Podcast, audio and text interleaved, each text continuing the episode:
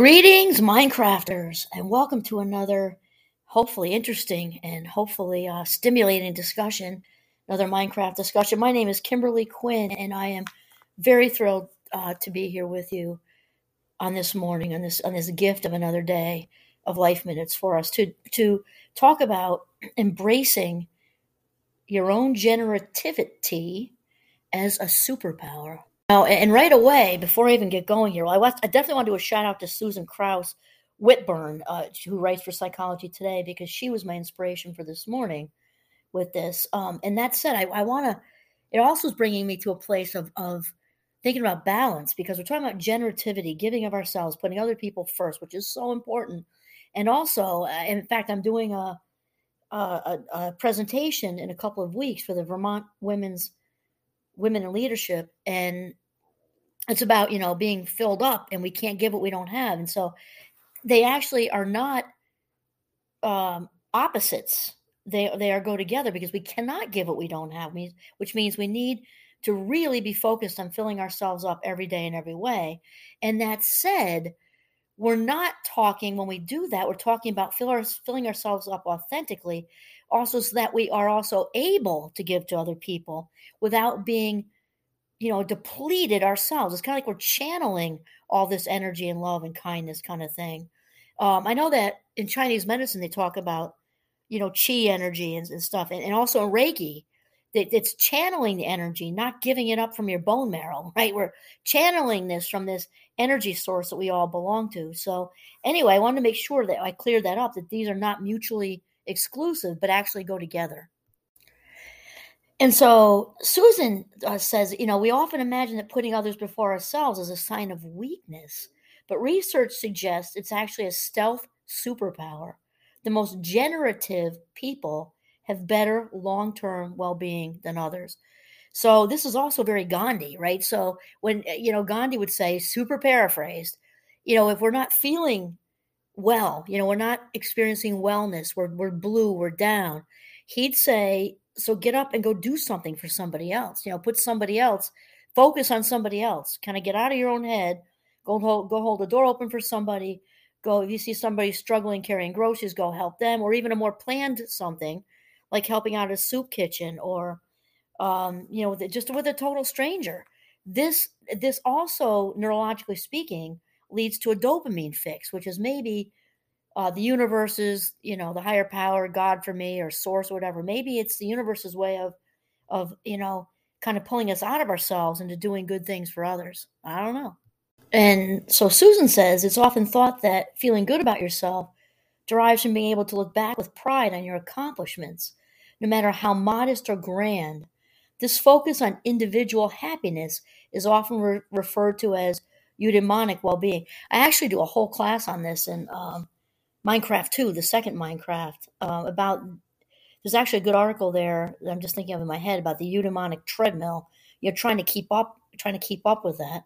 So here goes. But there's another type of well-being that may be more important: generativity, based on the belief that it's important to care for others, specifically the next generation. People high in this trait are able to put themselves second, and research suggests it is this cohort who feel more profoundly fulfilled as they progress through life. You know, this is actually bringing me straight to young motherhood when, um, as many of you know who uh, who listen to uh, our pop my podcast, that my husband and I are are blessed with five now young adult children. We call them the Fab Five, and they are all close in age. So I was at home with them for quite a while, and I remember the delicate balance very very difficult, very challenging to keep myself filled up. And we live way out in the middle of nowhere so it's not like i can just dip out for 15 minutes and go read a book at at uh you know a you know a, a bistro or something. And so i remember how hard it was to to kind of do those small things for myself to keep myself filled up. And i definitely got depleted. I'll, i'm absolutely admitting that. There are times when and that's what you know women friends are good for that and everything but they were all on the same stage so we tried to get together when we could though it was challenging um all living out here as well because the five kids were absolutely first no question about it and i think that's what we're talking about here so like i was saying earlier it's not that they're the filling yourself up and the generativity putting other people first are mutually exclusive. They're not. We're not talking about a codependent way of putting people first. We're getting all kinds of um, self esteem, you know, bolts of self esteem from running ourselves in the ground, being the only one to take everybody's kids to the baseball games every week, or being the only one baking the brownies for the PTO every week. That's that's codependent. It's different than genuinely and authentically um, taking, you know, doing do a you know a conscious act of kindness for somebody because and typically when it's when it's when it's authentic right that's mindful giving versus mindless giving. Mindless giving is the codependent who's running around being everybody's everything and then then possibly getting resentful because nobody's appreciating her or noticing her. That's not what we're talking about here. We're talking about mindful giving where we come from a filled up place. We do something kind which even fills us up more. Not not the ego jolt but an actual authentic good feeling Susan gives us some stats. I'm a fan of just a little. Well, actually, I, am actually involved in a research project right now, so I like I like statistics. Um, however, for for conversational articles and things, I think it's important to not be super heavy on that. Yet, to give one or two as a foundation that kind of supports everything, I'm a big fan of that because it gives it credibility. So, Susan says um, in a recent study of generativity and well-being our research team studied 271 participants in the Rochester Adult Longitudinal Study. Those are incredible. When when a, a, longitudinal study obviously means goes on for a long time, we really find stuff out in that way. So this one went, went across a 12 year period from 2000 to 2012. So she says that the findings supported our prediction that people who became more generative over time also grew in their sense of personal fulfillment no big surprise there. And then she said those who didn't, on the other hand, had a declining sense of overall well being.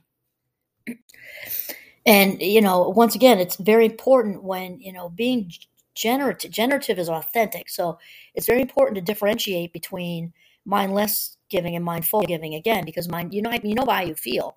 And of course, there's a dopamine fix when you do something nice for someone, though mindful giving, you have this authentic, you won't feel depleted. You'll feel filled up, not in the ego way, because that will pass rather quickly, but just the main thing is you won't feel drained. Somebody again who's running around people pleasing all over the place and rescuing, they get drained, resentful, they're not noticed. You know, the authentic self doesn't need any of that because she feels whole and complete. Not that we don't enjoy feeling, you know, hearing nice things and you know, and people liking us, but the person who's authentically giving doesn't need that. She can keep cranking along, doing good things for people without feeling depleted, resentful, and unnoticed.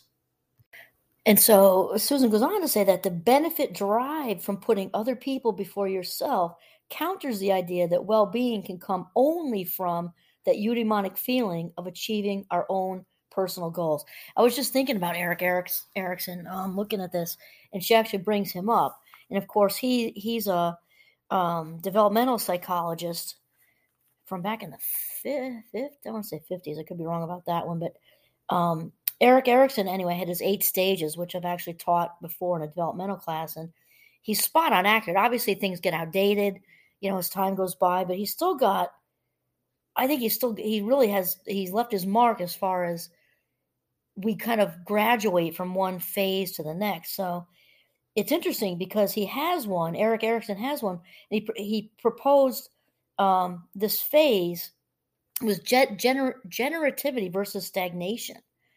So in, in this model, is the people who stagnate become more and more self-focused, spending money on endless home redecoration, expensive vacations, and beauty treatments.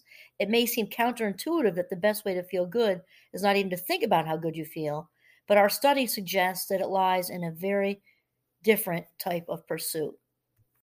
So yeah, so very cool. That was inspired by Susan Krauss Whitbourne today, uh, Rates for Psychology today, as far as generativity as a superpower and I very much was I was I guess not surprised, but I guess I was a little. I mean, just it was also just like appeared in the article um, to see that she had brought Erik Erikson in because you know he's he's a he's an oldie but a goodie, I guess you say, right from from a long time ago. And again, they all eventually get a little bit outdated, but she is right when talking about his stage of generativity versus stagnation, and people in their later years, you know, reflect back and like, did I make my mark? Was it did I did I you know did I make a difference?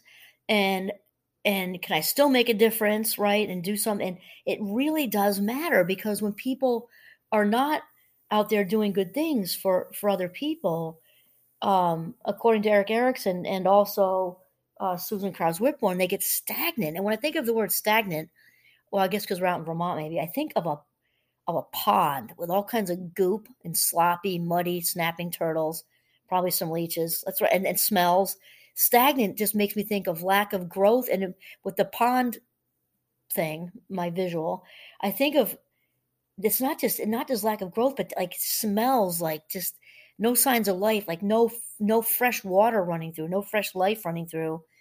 And I don't know, for me, that isn't any kind of way I'd want to land in my later years. And so we've all got it in us, right? We're all energy sources wearing different outfits spiritual beings having a human experience. So embrace your generativity as a superpower. Get out there and do stuff for people, and it just will not only help them, but it it, it enhance a direct, you know, um, augment on our own